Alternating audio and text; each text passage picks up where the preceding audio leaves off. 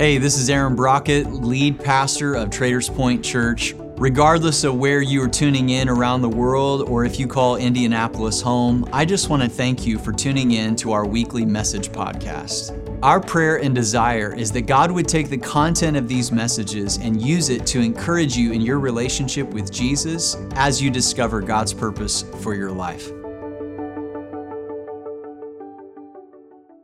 Well, Traders Point, welcome. How are we doing? Good.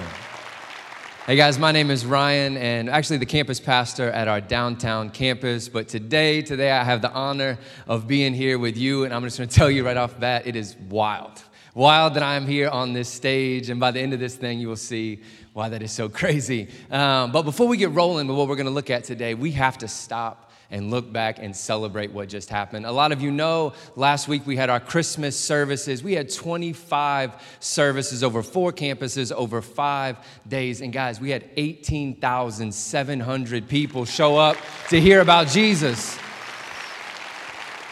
Un- unreal. And I want everyone to hear this. Like, 18,000 people, 25 services. That does not happen without a small army of volunteers, of men, women, and children sacrificing and serving like crazy to pull that off. So at every campus, can we put our hands together, show some love for all of our volunteers that made that happen? And we're gonna keep on celebrating our guy, Aaron Brockett, preaching seven sermons that week, getting better and better. MJ in the finals. Anybody wanna give it up for him? Unreal. And I'm telling you, he's going to be back uh, next Sunday, kicking off a brand new series titled Killing What's Killing You. So make sure that you get back for that. But what a week and what a year, really. Because, I mean, here we are. It's New Year's Eve, Eve, and we're about to turn the page on this thing. We're about to go into 2019, and we are going to celebrate, right? Like, that's what New Year's is all about us getting together and celebrating making it. Whether you're going to be a room with a, in a room with people you love, with people you don't really like, on the couch with just your dog watching the ball drop, we're all going to get together and shout down three, two, one, Happy New Year, because we love celebrating, right? We will take any chance we get to celebrate. We'll celebrate. Calendars changing, and I will tell you the stretch of the century half birthdays. I, I'm, I'm cool with birthdays, but I will throw a cat a pajama party before I celebrate and recognize your half birthday. But we love parties. Sometimes we throw a celebration for a big event like a wedding or a graduation, or maybe some of us celebrated when our parents left for a weekend by throwing a party in their house. Anybody do that? You can't lie in church. Get those hands up. I didn't. I didn't. Not because I didn't want to, but whenever my parents left, I left as well. They were not leaving me there to figure things out. But what I want to look at today is what does God celebrate, right? You ever thought about that? Like, what brings God to the point of wanting to throw a party in the first place? What gets his heart beating? That's what we're going to be looking at today. And we're going to be jumping into a story that Jesus told about the heart of God. And I'm telling you, it is, it's big enough to change everything. If you're here and you don't know the heart of God, maybe you're thinking, I don't even think God celebrates anything from the God I know. I'm so thankful that you're here. And over our time together, that's what we're going to do. Like, my hope is that we could just take a stethoscope and attach it to God. We could just hear his heartbeat to see what he celebrates, to see what parties he's throwing, and who's on the guest list. Because I'm telling you, it could change everything. And to look at this, to see the kind of party God wants to throw, we are going to be in Luke chapter 15. And we're going to kick things off in verse 1. But before we get there, I just want to set the scene for us for what we are going to be walking into. You see, in Luke 15, Jesus has already begun his ministry. He's going from town to town, telling everyone what God is like. He's healing people, he's doing miracles, all of this. And because of the way he's operating, a lot of friction is starting. It's starting because of his teachings and things that he's doing, but the big one that we're gonna see, he has a lot of problems with who he is associating with, all right? Who he's associating with, because there's some people there that think Jesus is attending the wrong parties, right? They're trying to shut fun down before it ever gets started, and Jesus is gonna step on the scene and everything changes. But take a look at this Luke 15, starting in verse 1. It says, Tax collectors and other notorious sinners often came to listen to Jesus teach. And this made the Pharisees and the teachers of religious law complain that he was associating with such sinful people, even Doesn't stop there, even eating with them. I laugh every time I read that. It's like you just see these guys getting so worked up. They are so angry, and they're sitting in the back of the room. They're like, Man, do you believe this? Did you see Jesus last week? No, what was he doing? He was associating. He was associating with sinful people, and that's not it. The next week, he was eating with them. Even eating with them. It's like when my kids get all worked up and they're fighting, like, why are you so upset? I'm like, he's bothering me. I'm like, what's he doing? He's looking at me. you know, I downplay what we just read about them getting up in arms about eating with these notorious sinners and tax collectors. But the truth of it is, this is a really big deal. You see, in ancient Near East, to sit down and to share a meal with someone, that was a token of acceptance. So, what Jesus is doing here, in the name of God, he's sitting down with these notorious sinners and tax collectors, and he's saying, I accept you. I accept you. Notorious sinners, tax collectors, everyone in between, in the name of God, I accept you. And this is not going over very well. Because you, to understand who he's extending this acceptance to, you got to understand who these tax collectors and notorious sinners are. You see, the tax collectors here, these aren't your regular run-of-the-mill H&R Block associates, okay? These aren't the guys that are helping you get your taxes done at the end of the year. They were the most hated and despised people of their time. They worked for the Roman government, a regime that was just brutally killing everyone that got in their way, and they would send these tax collectors to get money to go to the empire to make it even bigger. And a lot of times these guys, they, they were crooked. So they would inflate the taxes, take an extra cut off top before they returned it to the government. They were hated and they were the lowest of the low. And notorious sinners.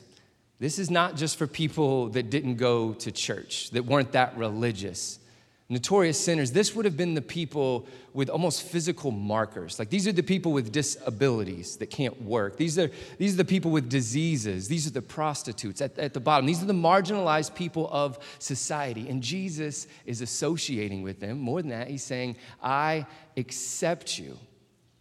And in the background, the religious leaders, the, the Pharisees, they're hurt they can't process it in their mind because they think, because of what they've done, the titles that they hold, who they are, they should be more valuable. They should be treated better. They are worth more than these notorious sinners and tax collectors. And Jesus hears all of this, and that prompts him to tell the story that we're gonna read. And I'm telling you, it's crazy. Like the story we are going to read, he shows us that acceptance, that's just, that's just the beginning, that there is so much more for all of us in the room today. Take a look at this starting in verse 8. This is Jesus talking now. He says, Suppose a woman has 10 silver coins and loses one. Now, won't she light a lamp and sweep the entire house and search carefully until she finds it? And when she finds it, she will call in her friends and neighbors and say, Rejoice. Rejoice with me because I have found my lost coin. And some of you are like, What? Like, we want to talk about what does God celebrate? What kind of party does God throw? Let's talk about some coins. Some of you are like, this is why we don't let Christians throw the parties. You guys are doing it, you're doing it all wrong. You shouldn't have coins there. You probably want to show me some stamps later. But the important thing to see here, the big thing we have to note is this is God sharing the heart of God, all right, in front of us. And what he's saying is that the lost coins here, the representative of lost people. All right, so that's the, the, the, the, translation. These are the lost people, the ones that the religious leaders and the Pharisees are upset that Jesus is talking to and talking about. And he says that if a woman has 10 coins and she loses one of these coins, so if one person is lost, won't she drop everything and start searching after them? And that, that gives us the first thing that we need to see from this story that we notice that the coin was lost, but it wasn't forgotten. And we really got to pay really close attention to that because we all have things in our lives that we've lost, but it's because we forgot about them. We don't think about them and then they become lost. Like for example, if you came up to me after service today and you said, "Hey, Ryan, can I can I borrow some of your workout equipment? Like can I get your chin-up bar? Can I get your dumbbells and borrow them?" I couldn't let you do that because I have no idea where they are. All right? They have been lost. They are forgotten about. I haven't used them. Do you know how far I've fallen off of the workout train? When I was writing this sermon, it really hit me. I yelled down to my wife, I said, Hey, babe, have you seen my comfy pants? And by comfy pants, I meant my workout pants. I meant the pants that Nike spent months in a lab engineering for working out, and I had reduced them to my comfy pants that I was gonna ride in. but we all have things like that, right? Things that we forgot about. They're lost, but we're not thinking about them. The important thing that we see here is that that is not the way God views you. Whether you're here, you believe, you don't believe, you're unsure, I want you to see that that God says that you are worth it.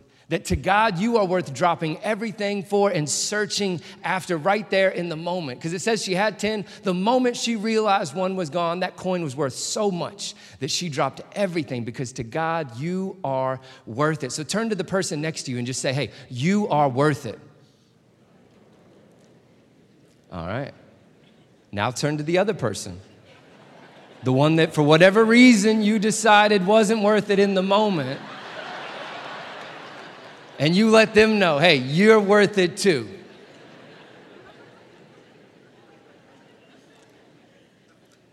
No, you are worth it. Like that's what this, that's what this story that Jesus tells shows us. That you haven't been forgotten, you're being searched after. You aren't forgotten, you are searched after. Because you know the word that's used here um, when it's talking about why everyone's up in arms, that Jesus is associating with these people? The word associating, it's not a strong enough translation. The picture that we really get of the word that's used for associating is, is you get this picture of Jesus anxiously and like eagerly awaiting, like on the balls of his feet, looking for people that are lost. Like he is scouting them out, he is searching them out, he is looking left and right, trying to find them simply because he has decided that they are worth that much to God. That we aren't forgotten, that we are searched after because God believes that we are worth so much. He has placed that value on each and every one of us. And I know as we go through life, a lot of times that truth is hard to hold on to. And it feels like our value is just kind of like the stock market. It goes up some days, it goes down. When we have good days, we feel great, and bad days, we don't. And we can have a stretch there. Or maybe you have a, a string of bad days, you, you fall back into that addiction your anxiety ramps up and you begin to think, man, I am messed up, I am broken. And the thought that a lot of times follows is, man, if there is a God, if he's still there, there's no way he hasn't walked away from me yet. For sure, he has walked away. But guys, the beauty in this story is that God is not walking away from you, he is walking towards you. That God doesn't see the same way that, that we do. That God has already said that your value, it's set. Get this Jesus determined our value when he went to the cross. When God decided that we were worth dying for, that He would send His own Son to die for me and you, our worth is done. It is set, and nothing in this world can steal that. No amount of bad days, no amount of darkness, no matter how lost you feel, God is with you you have not been forgotten. You are being searched after. And I, I just want us to, to, to, just, just live in that for a little bit because this is what it says about God when it comes to me and you that He was willing to search for us, that we hadn't been forgotten because that's what, exactly what we see in the story. That the moment that the coin was recognized as being lost, a search starts.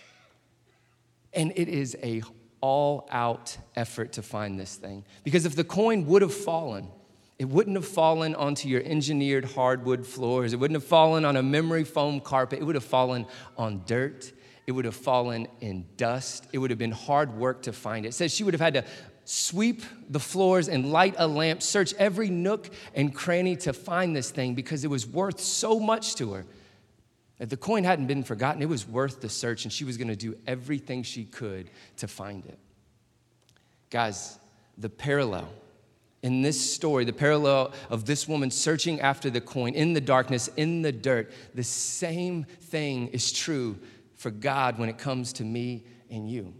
Like that's what Jesus did when he came.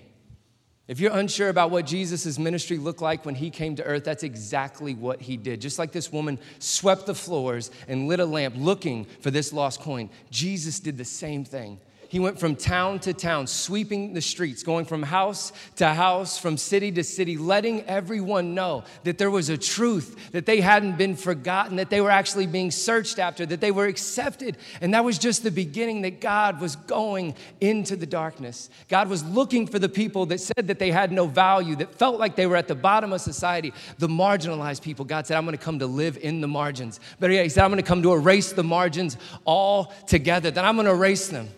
Because with Jesus, there's no longer these titles, there's no longer good and bad, there's simply lost and found. There's dead and there's alive. And thank Jesus that a search party was sent for me and you to find us. That God was willing to go into all of that for me and you. We haven't been forgotten. Hear that, church. We have not been forgotten.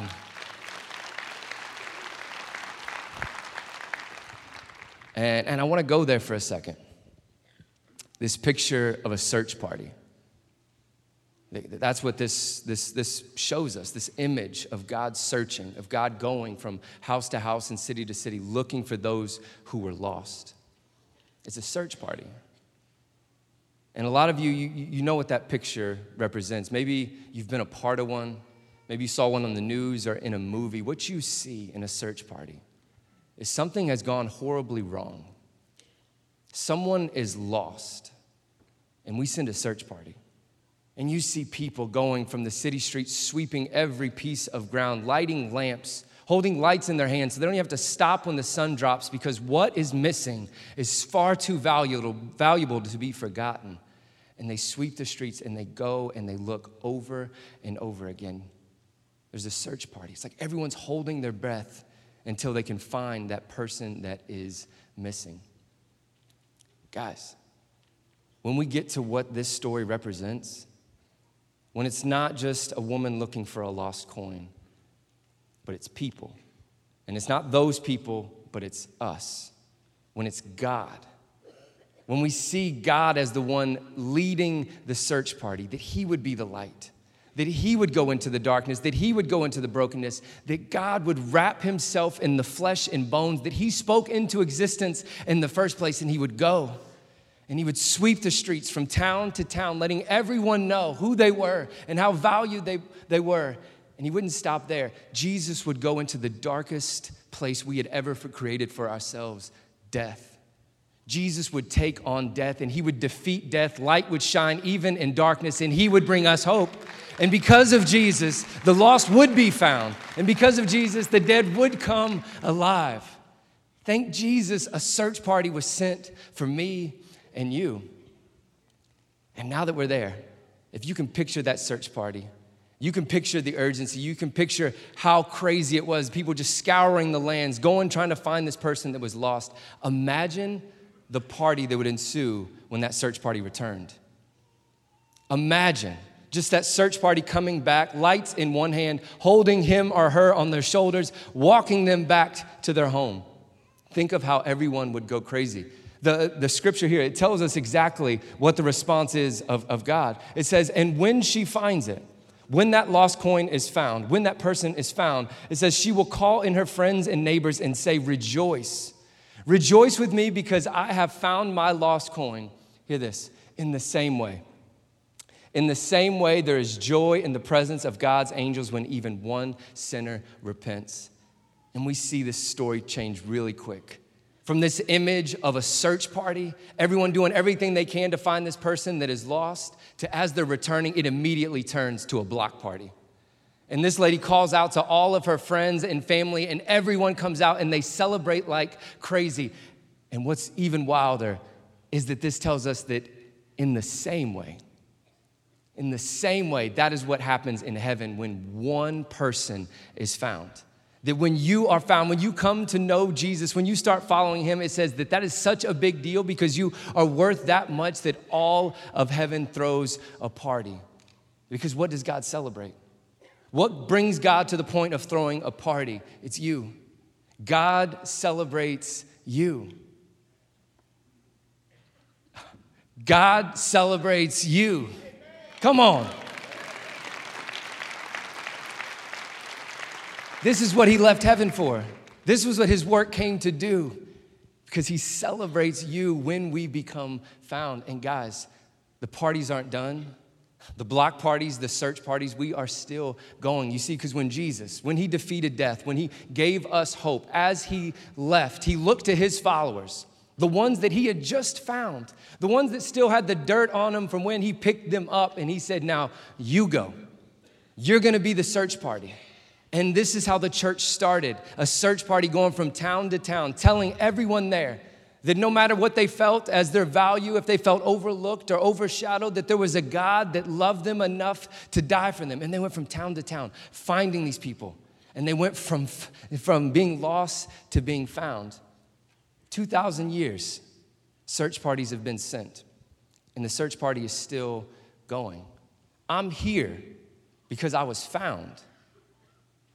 Like, I, I didn't grow up in the church. I was found by a search party this church sent out nine years ago.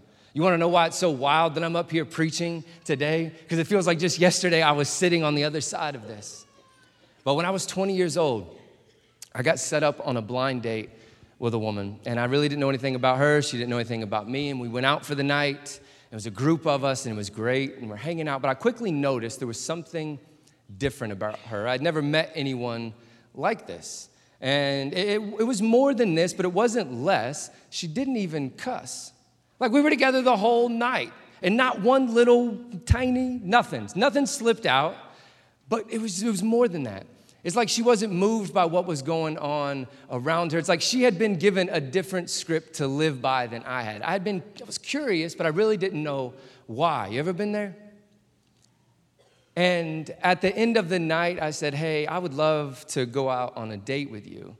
And she said yes. And we went out that Friday, and it was a great night, I'm telling you. We went to Max and Irma's, one of the fanciest restaurants Indy has to offer. and we went to the movies, and we saw the latest and greatest Nicholas Sparks Channing Tatum film, Dear John. It was a great night. And I'm dropping her back off at her house. And I said, hey, great, had a great time. She said, me too. Um, she said, hey, hey, would you want to go to church with me on Sunday?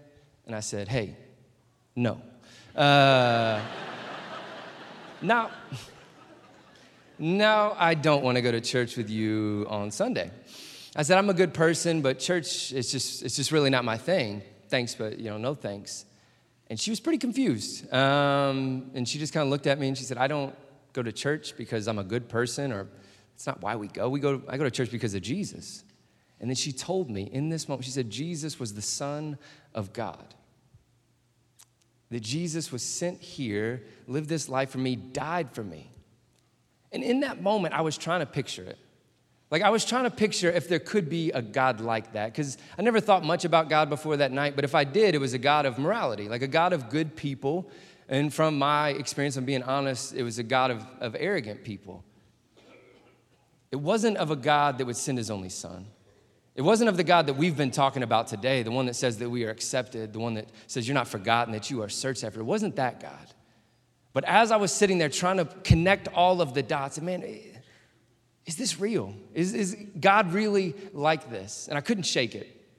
So by the time she got out of the car, I changed my answer. I said, Yeah, I, I do want to go to church with you on Sunday. And when I came to church, I came here here. I came to this building, this room right here. I sat right over there. Brockett was standing here. He didn't mess it up too bad. And I got to hear again who Jesus is and what he's about. And I'm telling you, my life changed. I, I saw myself as someone that was pretty put together to someone that was lost, that was in need of being found. Like I was more messed up than I ever thought possible. But at the same time, I was more loved than I ever knew. I was worth dying for. And I came back and back again, and I learned more, and I saw more of who Jesus was. And I got to this point, I said, you know what, this is, I believe this, this is real. I'm giving my life to it. I want to be baptized. And I was baptized right over there in that baptistry. Wild. And I came out and I said, All right, this is it. I'm telling everyone everywhere who Jesus is and all that he's done. And I messed it up horribly along the way. But God still used me. Two years after I got baptized, I got to baptize my own mother once again in that baptistry right over here. Guys, we're talking about generations changing, we're talking about eternity changing. Because God sent a search party for me, and it was led by a woman named Stephanie. And today, Stephanie is my wife. She is the mother of my three children. Look at that. And with a conversation on a Friday night about who Jesus is, everything changed. And now heaven's gonna be a little bit more crowded and hell a little bit more empty because of her faith, because of that search party. And guys, God's not done. God's not done sending search parties, He is still going. And we just had this, this beautiful picture of what it looks like. Because that's really when this begins to crystallize, when you see the church picking up the role of Jesus. That as Jesus went from town to town, sweeping the streets, looking for those that were lost, now the church is the woman in that story. The church is the one being sent out, and that's when you see the church part, uh, the search party. But look at this picture. This was at our Christmas services last week. And we do this every year, and it's a beautiful picture. And what it's representative of is, is the light of the world coming here. Jesus coming here. But what you see Thousands of people standing there holding a light. Now, as you see that picture inside this building, it's beautiful. But imagine if you saw this in our city. Like, imagine if you saw that coming down the road. Imagine if you saw that in Carmel, in Avon, downtown, here on the Northwest Side. Imagine if you saw that. That would be serious. That would be a search party. And guys, that is what Jesus has called us to do that every single week we would leave here and we would be the search party that God is sending. Because there are 1.7 million people here that are lost.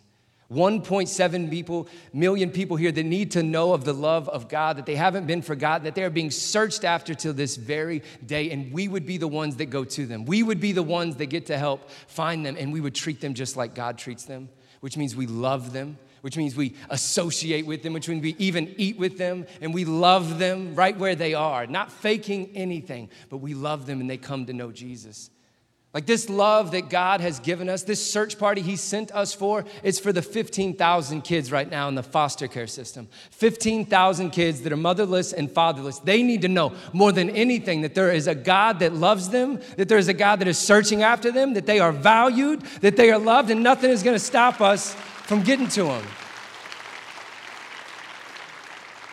Because God sent a search party. And guys, this year, I know I've done it before, but we get into this spot where we begin to just kind of put people in categories, people that we live with, people that we see all the time. We say, you know, they're, they're just too far gone. They wouldn't accept this, they wouldn't be interested in this. They're too crazy. Um, Maybe your family is a little crazy. I don't know. Um, not mine. Uh, but whatever it is, I just, I just want to stop right now and say, don't let that lie creep in. Don't begin to put anyone into a box. Don't put anyone into a place where they're too far gone because God will go to lengths we can't imagine to reach his lost sons and daughters. And the beautiful thing about this story of Jesus making a switch here and referring to people that don't know him as lost, that completely changes the way you view something that is lost. Like uh, when something is lost, you don't get mad at it for being lost. With the story here, when, when the woman lost the coin, she didn't begin yelling at the coin and getting frustrated at the coin. She just got to work to find it. When Jesus saw us from heaven, that we were broken, messed up, we were his enemy, he didn't yell at us for being lost. He got to work finding us. When me and you get to work finding those that are lost, that's when everything begins to change. Imagine if we would leave here and we'd go through this year seeing people the way God sees them, seeing them as lost, seeing them as, as, as in need of a search party, and we were the only one that was sent. Think about how gentle we would be. Think about how loving we would be. Think about how caring we would be. And guys, I think if we can do that, everything could change. Guys, let's make 2019 the year we do whatever it takes to get the person on our heart into a relationship with Jesus, that, that, that they would come to know the love of God. Like, that's our prayer as a church, that no one would be safe from the love of God. And guys, we are all a part of the search party. No one's excluded. You believe in Jesus, come on, grab a light, get to work. We are gonna go finding some people. This isn't for the perfect Christians. This isn't for the Christians that have been Christians for years. This isn't for you when you graduate. This is us right now. We are the search party. Let's go. Because I'm telling you, God is already 10 steps ahead of us. He's already laid his cards on the table. He's shown us what he's gonna do in 2019. We just have to be willing to go with him.